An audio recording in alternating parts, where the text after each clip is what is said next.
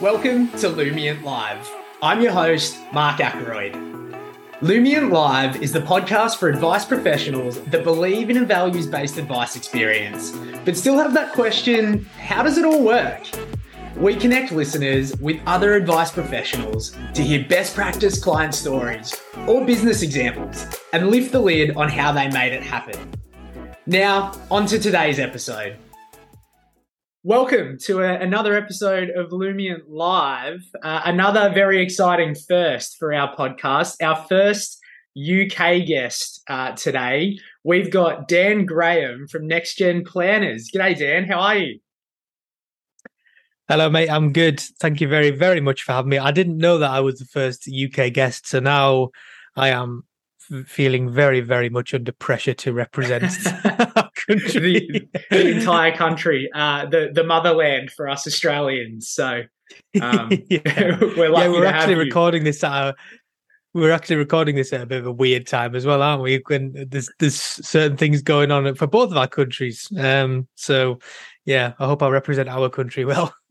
you you'll be okay. We I've deliberately picked a time where we're not playing cricket against each other um, which will confuse all our American guests, but our Australian uh, our Australian listeners will will realize what we're talking about.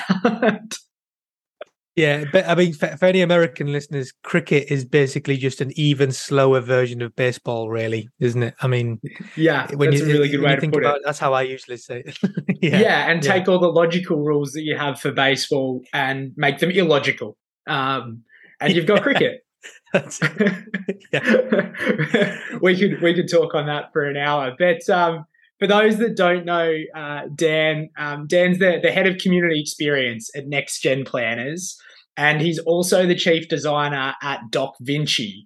And I love this about Dan's bio here. Dan is on a mission to transform financial planning into an innovative, innovative dynamic and diverse profession and bring financial services into the 21st century. Dan, um, super impressive. You know, it'll probably resonate with our audience now as to why we've got you on. Someone as forward thinking of yourself, but tell us a little bit about yourself, a little bit about your story outside of your bio. Hmm. Um. Yeah. So, I mean, there's a few things in there that perhaps need a little bit of kind of extrapolation of like so for instance what does diverse mean what does innovative mean and we can talk about those things um in this, and I think it, might need to just be explained a little bit more. But again, I don't want to bore people with my story too much, but I'm qualified as a financial planner in 2000 and uh, God, can't believe I've just forgotten that 2018, I think it was. um, and so basically, here in the UK, you have to like pass a benchmark to become a, a financial planner. Um, was doing that, passed that okay, and then was on the route to becoming what we call chartered here in the UK. I, do you? I think you guys might have that in Australia as well. Yeah, we've got yeah, yeah, we've got C, uh, CFA, uh, CFPs. Yeah, so um, was on the route to to be, becoming that, and basically just had a massive. I think I was 25 at the time, or 24, and I had a huge like epiphany about you know I didn't feel like I was doing what I I wanted to do. Um, I felt like financial planning is a fantastic profession to work in. It's a great career choice, but it wasn't for me just yet. But I still wanted to work in financial planning um, because it's such a great profession. But I was really interested in the marketing stuff and seeing how much our profession or industry or whatever you want to call it is in need, desperate need of that kind of help. It just made a logical kind of progression to get more involved in that kind of stuff. And then for anyone who doesn't know Next Gen Planners, we're a community here in the UK of financial planners who are I consider the the best financial planners in the profession here in the UK and globally. Actually, um, they are the ones who are the trailblazers. They're the ones who are really, really pushing forward with proper financial planning. So it's getting away from the you know financial advice of perhaps 20 30 years ago and really getting to the crucial nitty gritty parts of what makes a good financial planner. And being surrounded by those guys all the time is where that kind of the th- the mission has came from. So I just basically take what those guys are doing and try and help other people to do those kind of things as well. And if we all do it, if we all get involved, if we all stick together and share ideas and you know, because when I mean we are in competition with each other technically as financial planners, but in reality, you know, there's more clients out there than we could possibly ever serve, anyways. So if we all work together, imagine the changes that we could make to our profession. There's still a long way to go, and I think if we all do come together and share ideas and stuff like that, it will will will get there. And then on the in the bio as well. Again, I'm going to shut up in a second and let you ask your proper questions, Mark. You're right. Um, on the bio, there's, there's there's two things in there, which is diverse and innovative. So the diverse thing is something that I think I, I don't think anyone in the audience would would probably disagree that we're not overly diverse just yet as a profession. We're getting better, and I'm always someone who's kind of um, I mean, this is this is this is coming from a white male. I'm not middle aged, but a white male. So obviously my experience is different to those who are marginalized but from my perspective i am seeing a growth in diversity and i think those people you know those marginalized groups would probably agree with me as well. But i get really annoyed when people say that you can't force in inverted commas diversity or that you shouldn't push for it and you should just let it happen. That's a ridiculous notion i think. I get where it's coming from but it's an idealistic notion in reality, you can push and you can strive for diversity. So we've done this at NextGen, for instance. We had a conference. We've had a, a, conference every single year for the last five or six years, and for the last three years, we've continuously had a red line of the speakers have to be directly equal. There has to be fifty percent um, female and fifty percent male, and we've achieved that every single year and you know all of the other things that we do for instance we don't speak on all male panels that's pushing diversity that's striving for diversity as well. Um, and all it's doing really is allowing other voices to be heard. You know we can we can look at all the different things out there about the the definitions of diversity and stuff like that but that's reality all it is um, and then on the innovation side, obviously, we're seeing a lot of innovation in our profession, and just like you guys are doing at Lumiant as well, which is fantastic.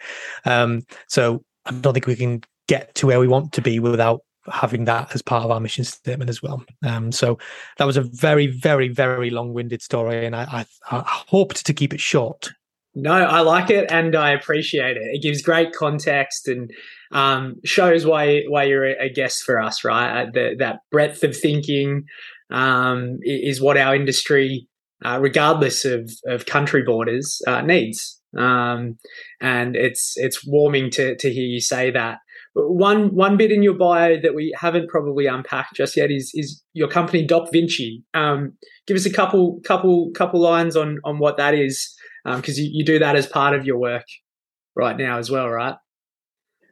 Yeah, so it's an interesting story. What story with docVinci? Because like everything else, well, not like everything else, but a lot of things, it started as just a little side hustle that we were doing during lockdown.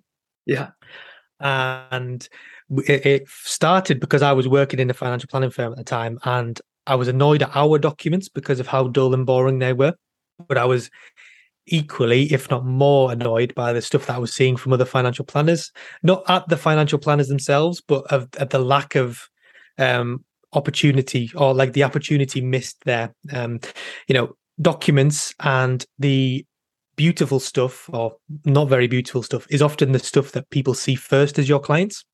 So, for instance, if I'm talking about terms of business and client agreement, which is the absolute bread and butter of what we used to do, that's often the first thing that you hand your clients. And for a lot of financial planners, it's a awfully designed and very, very basic Word document that is one of the most boring things in the world to read. And if your client gets that from you, why would they think that anything else along the journey is going to be anything different? So I know that the information in there isn't the most exciting stuff, but you can make it look exciting and you can make you can signpost to the really important bits and make it a marketing tool as well. And then since then we've gone on to do we're really heavily building financial plans for people at the moment because our profession is weird that we call ourselves financial planners, but a lot of people don't actually give financial plans, um, which is something that we're he- heavily working on at the moment. And then we've also got into the website space. We are helping people launch communities. We're helping people launch podcasts. We're helping people on the strategy side kind of just really identify what their message is and what their USP is. Um, and on social media, pretty much that whole broad spectrum of stuff that we're working a lot of people with.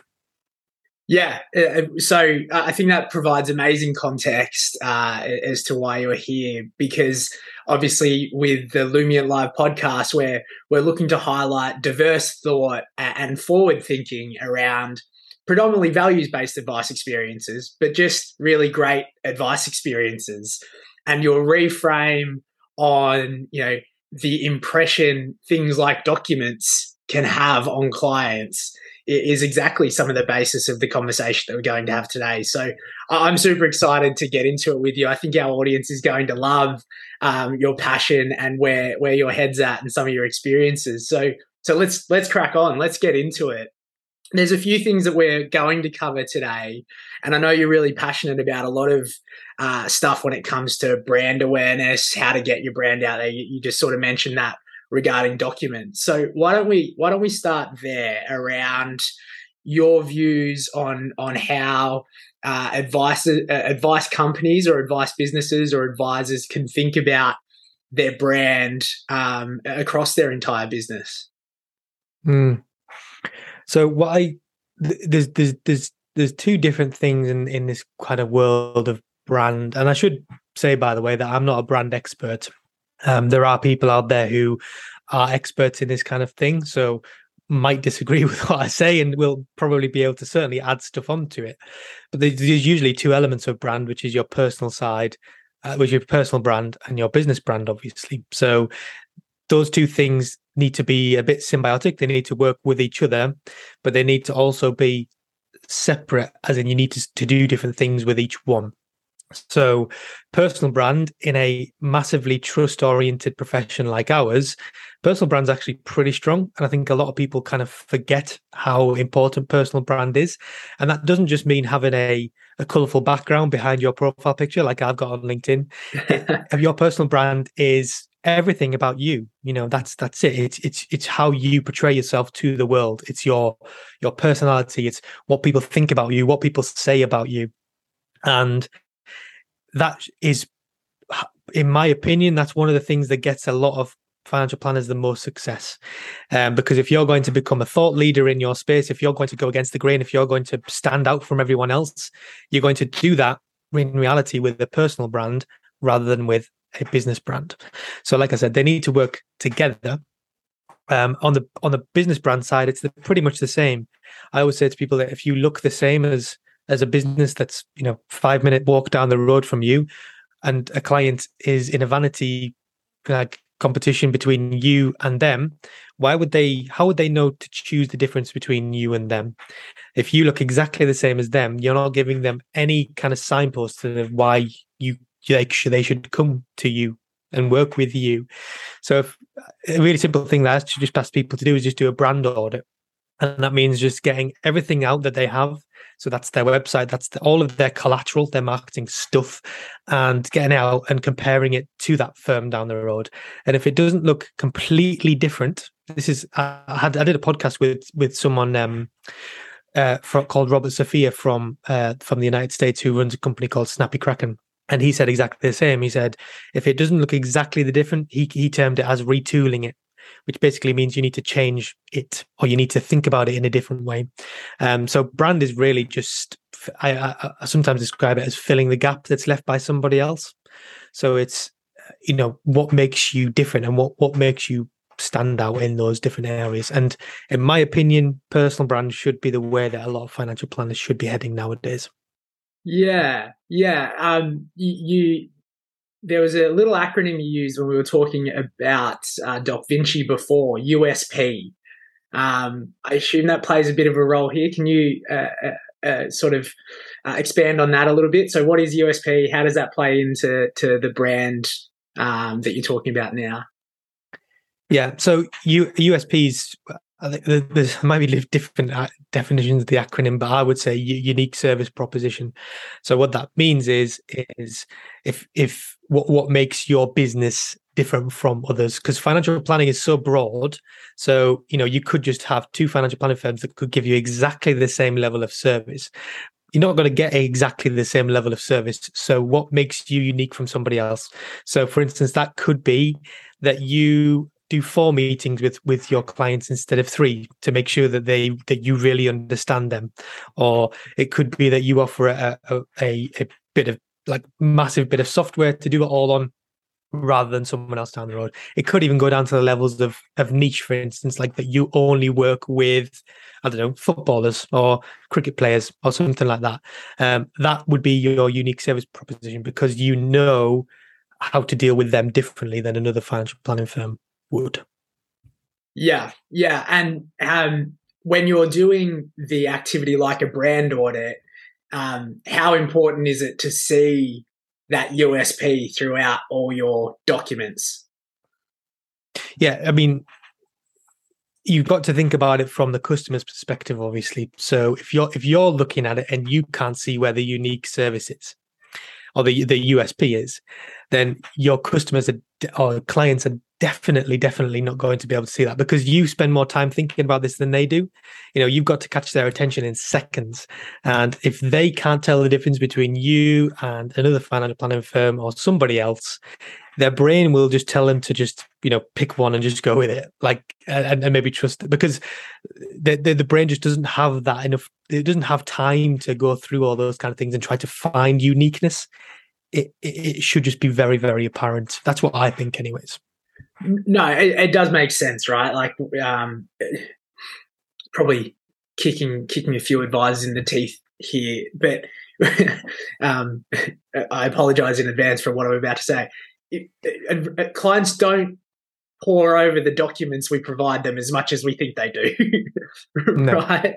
Um, so if we are giving them documents or if we are giving them experiences, like we, they've got to be really curated, really obvious to define um, what we want a client to think and feel um, uh, before they even get the opportunity to think and feel it themselves, right? Yeah, yeah, and and, and it, I mean that applies to pretty much. It doesn't just apply to documents; it applies to everything. You know, it applies sure. to to uh, like we we are we are a bit more kind of um, attention deficited if I can say that nowadays. Hey, I'll, I'll claim um, it. My my English and grammar is not great, so we'll take attention deficited. Yeah, I come up with words all the time. So sure. Um, like we don't have the time nowadays to, you know, like you exactly like you said, we don't have time to pour over the details anymore. So we are becoming kind of faster as a as a as a as a a, a, the human race. And you know we need to we need to capitalize on that. We need to tell people the information and what's different about us in the first sentence. No no no point in getting all the you know the the, the spiel out there. Literally get to the point. That's what a lot of people are looking for nowadays it's just for you to get to the point and that applies to websites social media documents everything. Just get to the point.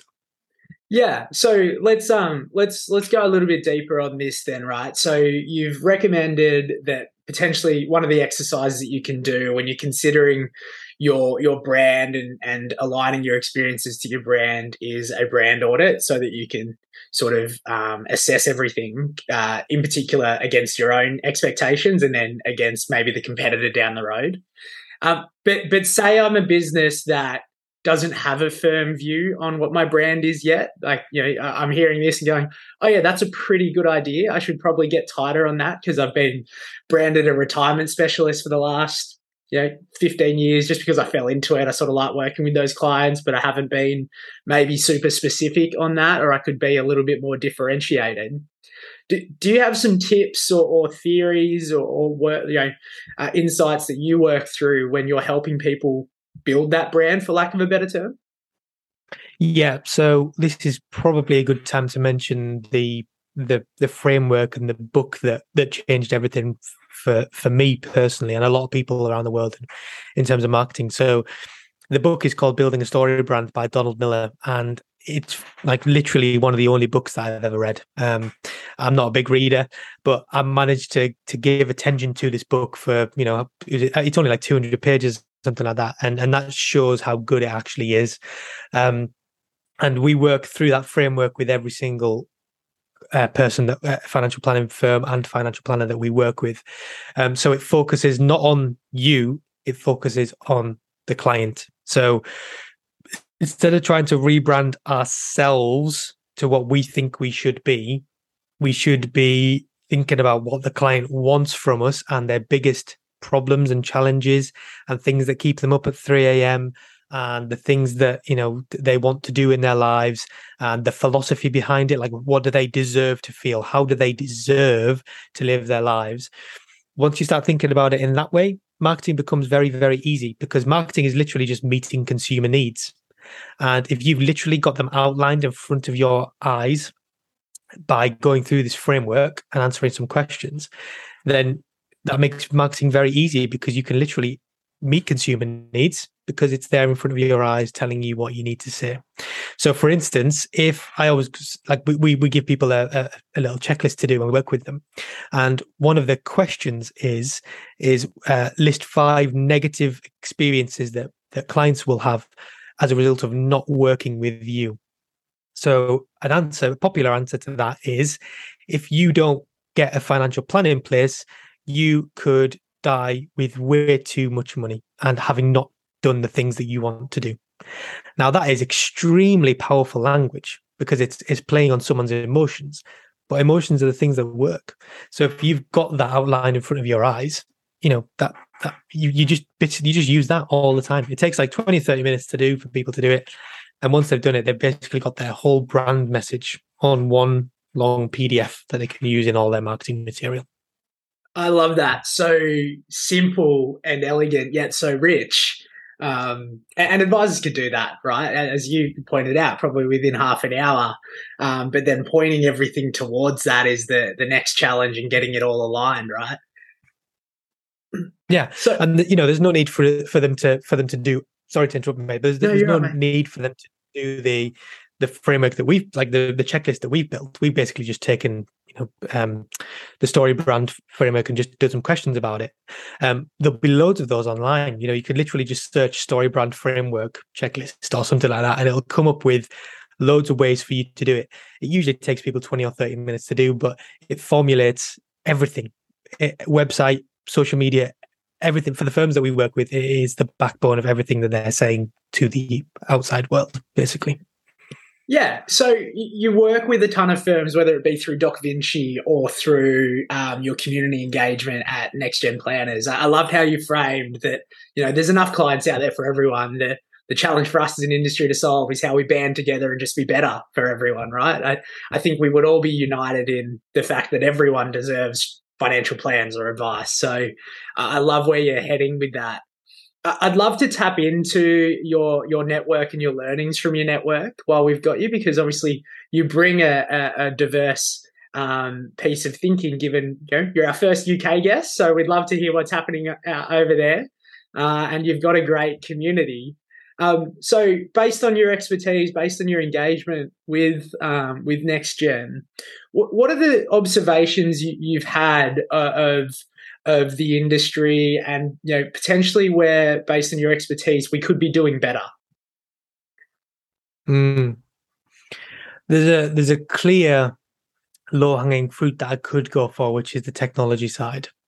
But that's been covered relevant to us it's it's extreme i mean we could probably touch on it um, you know and, and i think that's that's something that we definitely need. Um there, there, are a lot of people working on it um but financial planners and financial planning firms are spending way too much time on processes that are not fit for the clients they're not fit for the for the firm and they're wasting hours and hours and hours and hours and hours a year.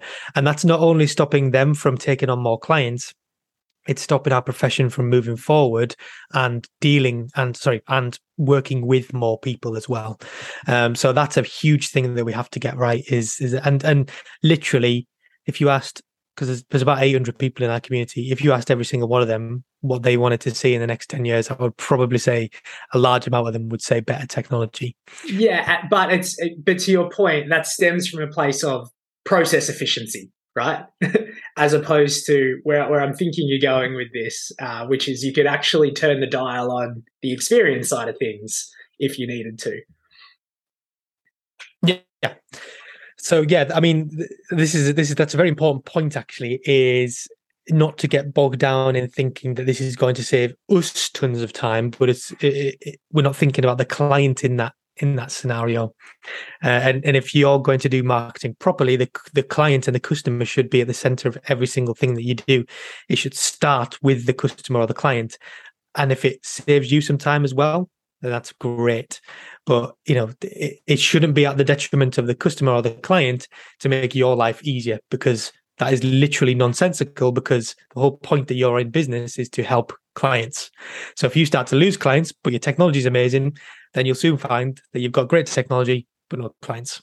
So you, it, it, it just makes sense to to you can do both things at once they're not mutually exclusive you know you can you can have great technology that offers a great customer experience for the clients and also makes your life easier as well and i'm seeing some great stuff um, coming out and and it here especially here in the uk and in states and in australia as well there is some really really good stuff on the way um and perhaps it just hasn't reached us yet yeah. So if it's if it's not so if it's not tech or if tech's something that we, we can do, but it's it's probably not your biggest observation, what is it? What are the things that you, that you think we could be doing better outside of tech? Uh, so there is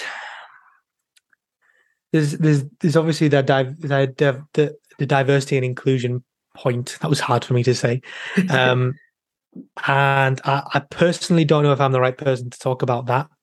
Um, as a as a white male, you know, I mean, I can certainly offer my perspectives on it, um, but I shouldn't be the person who's I, should, I can be an ally and I can help those guys out at every opportunity that I get. Um, but it should be, you know, those guys who have the opportunity to lead that because it's it's it's those who want to direct this and where, where they want to get to. But that certainly is a big thing uh, certainly here in, in, and and that not only is is is in our profession but it also relates to the people that we work with as in the clients as well.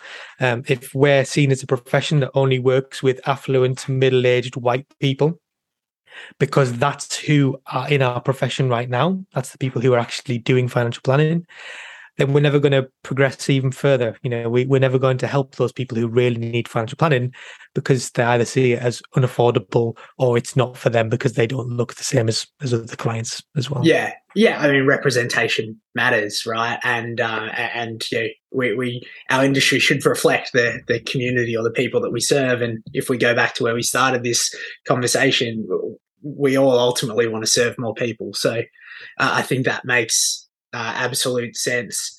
Dan, if I if I pivot a little bit for us here, you know, one of the things I, I watch from your um, your uh, process and experience at NextGen uh, and the work that you do with clients is is how when you're doing your brand audit or yeah, as a result of some of the work, you, I think you you referenced it before. It's not just about documents. It's not just about experiences, but it's also around presence um, when you're not in front of the client. So, you know, you're really strong on social media. Uh, and I think you had a post the other week around, you know, why, why don't advisors um, use social media more? Can you, can you sort of explain that a little bit to me? What's the work that you do there? What's the opportunity you see with, with social media?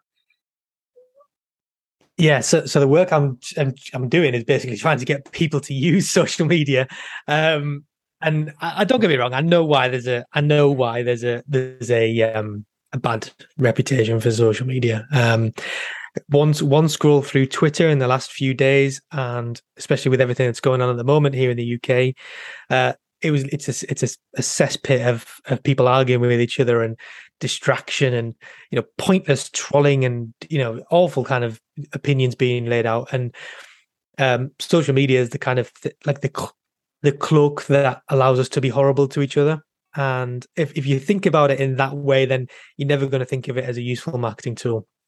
But if you flip that mindset, if you think of social media as the marketing tool that you should be using, and, and in my perspective, and next gen, social media is where we get the majority of our, you know, people to join our community. It's where we do the majority of our, you know, work. Um, and if financial planners can think in that same mindset, if I was starting a financial planning business today and I was thinking, where am I going to get clients from? Probably number one or at least number two would be social media, um, just because of the immense possibilities that are on there. You know, every single person pretty much in the Western world is on social media of some sort.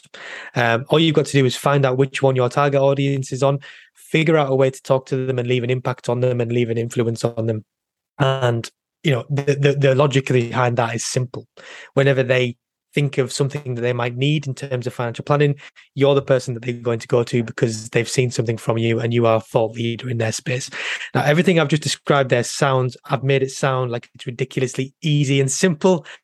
It's not. We all know it's not. And, and there's no point in me just telling you guys to listening to this, go on social media today and start posting something because it's just not it's not as simple as that. And and it just doesn't work like that. You know, if someone told me that four or five years ago, I'll be like, oh man, shut up. Like, I'm not going to do that. Like, it takes a lot more than that. It takes a lot more confidence. It takes a lot more testing what works, what doesn't. You know, some stuff you'll you'll post and there's you get no engagement and you'll get nothing in on it.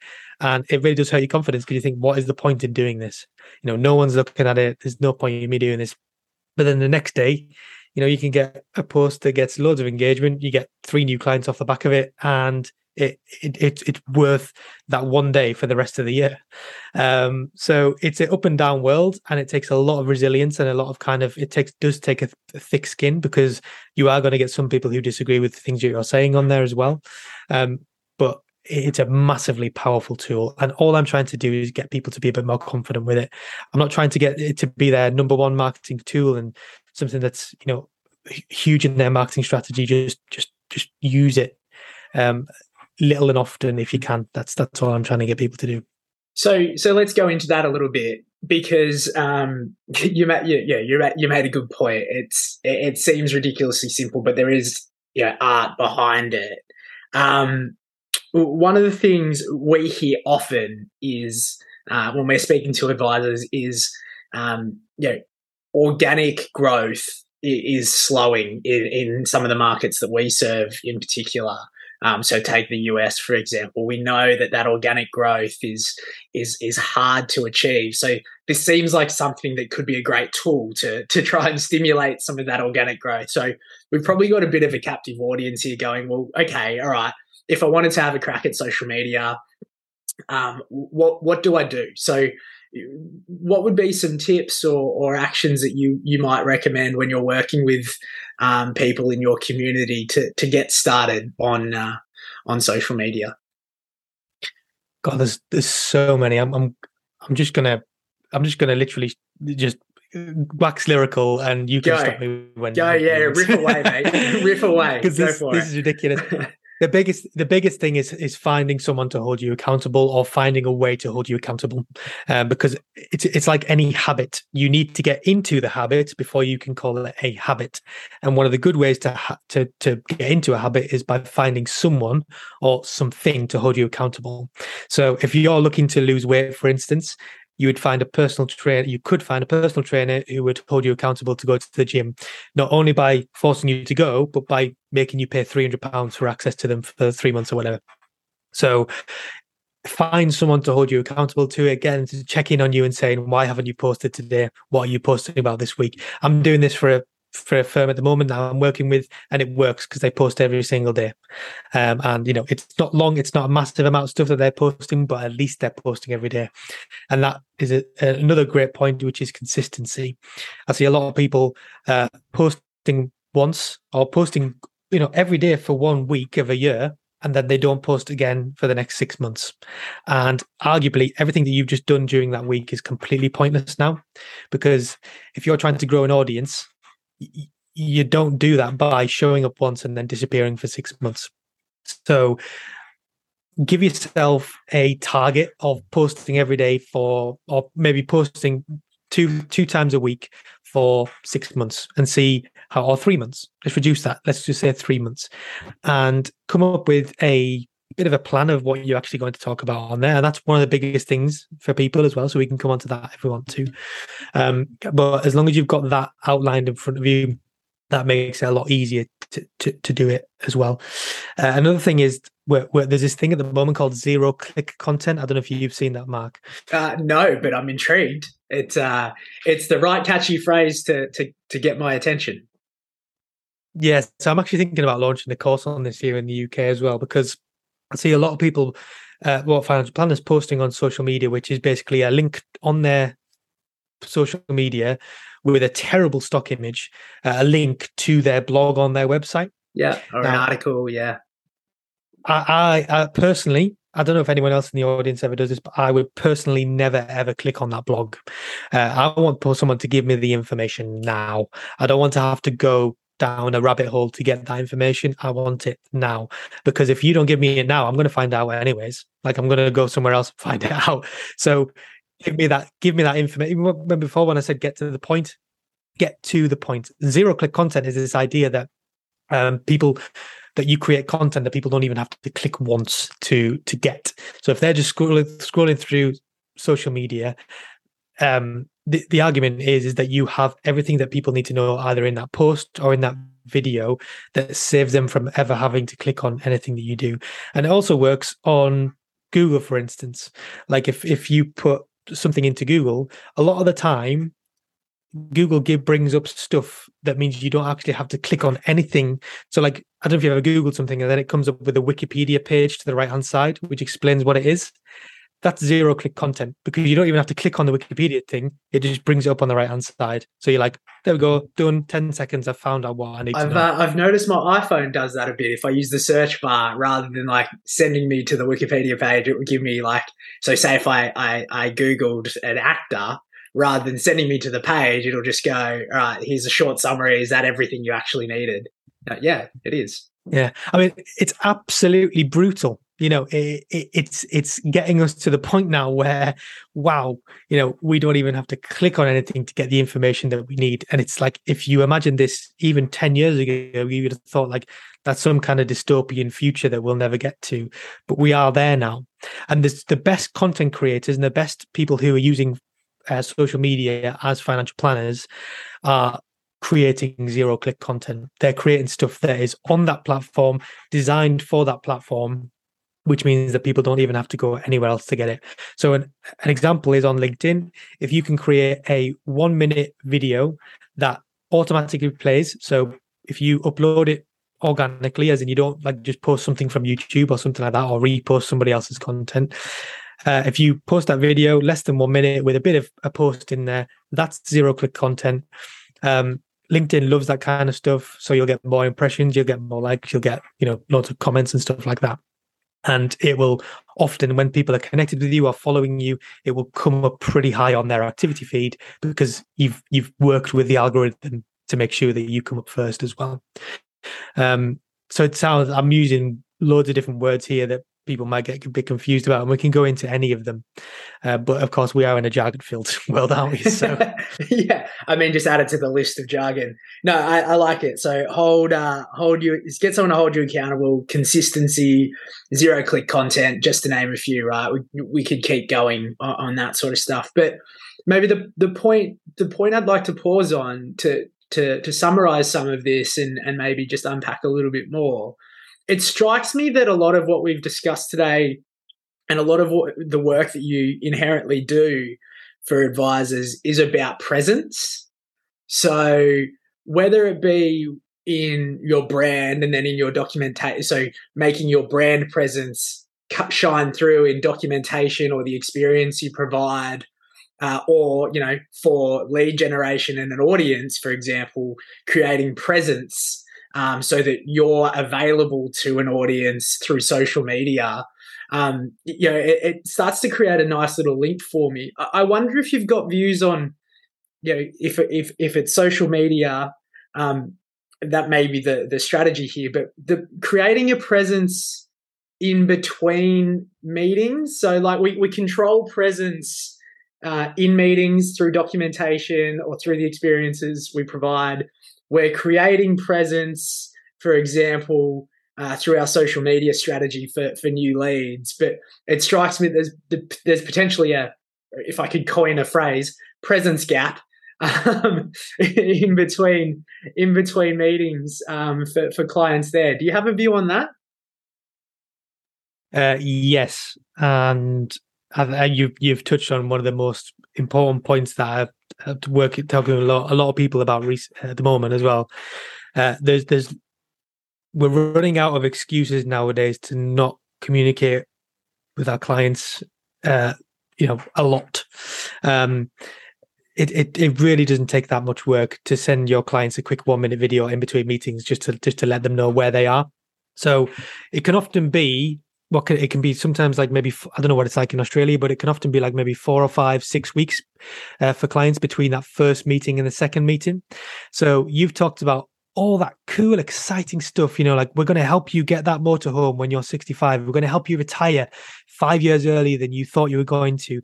We, we're going to help you get all this awful finance stuff sorted out so you'll never have to think about it again.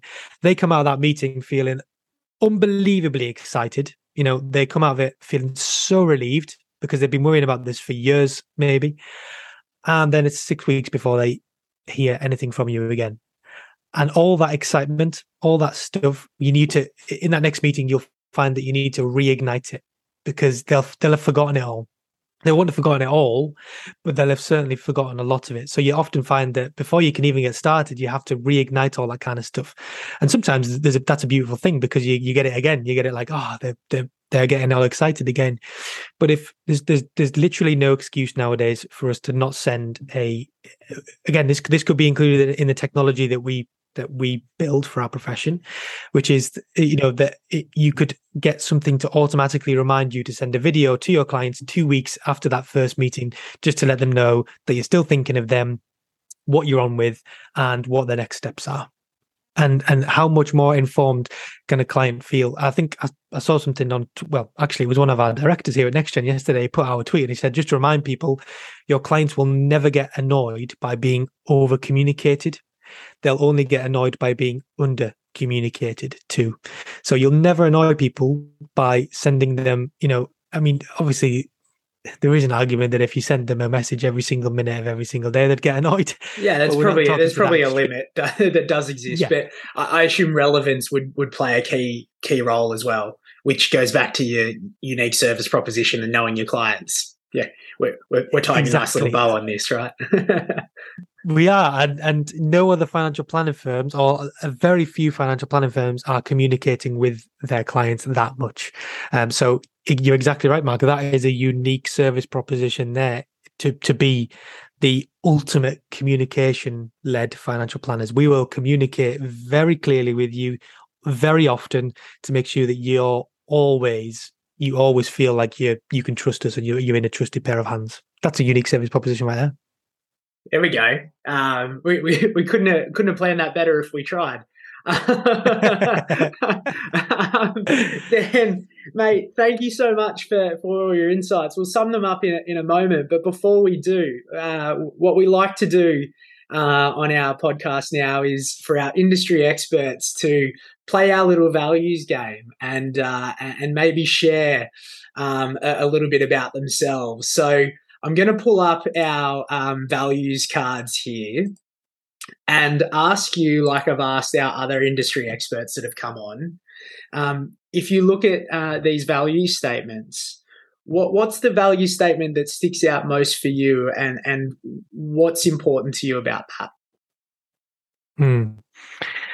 It's it's an interesting one this because it's trying it's like trying to choose a sweet as a child because it's like I want I want almost all of them.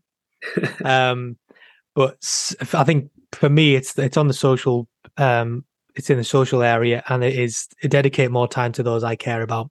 Um, so just like anyone who uh, is working hard and is trying to be innovative and trying to change things, you know, there are certain pulls on different aspects of life. Um, if you want to get somewhere, you have to make certain sacrifices, and those sacrifices for me are often spending time with people that I care about. And, you know, for instance, my dog, uh, my, my, my partner, Jess, uh, it could go as simple as my friends. It could go with my family, um, all of those types of things. Uh, that is something that when I do it, uh, that when when I look back on it, I remember it as a really good day. You know, I, I could I could buy something new and forget about it 10 minutes afterwards.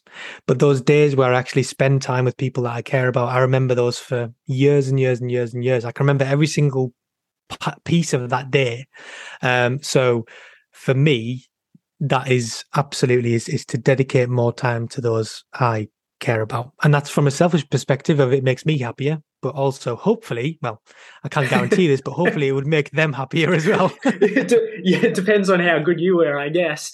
Um, maybe we yeah, have to ask your partner Jess uh, for an assessment. But um, I, I, love that story. hopefully, story. I think we've been we've been together for we've been together for six years, so hopefully she might say that she would agree with me. but yeah. I can't guarantee that, of course. Uh, so, uh, we can we can yeah. bring her in and and uh, and continue the exercise. Dan, I, yeah. I think it's a great I think it's a great thing. I loved what you said there around. You know, I might not remember what I've bought, but I do remember the experiences I've uh, I've created, the memories I've created with those people, and you know, I think that's at, a core, right? When we we get to maybe reflecting back on our life, those are the things that we're going to remember and uh, and mean the most to us. So, I appreciate you sharing that, Dan. What a great conversation for our Lumiant Live audience. We've covered uh, things like how to build a story brand, how to build a unique service proposition.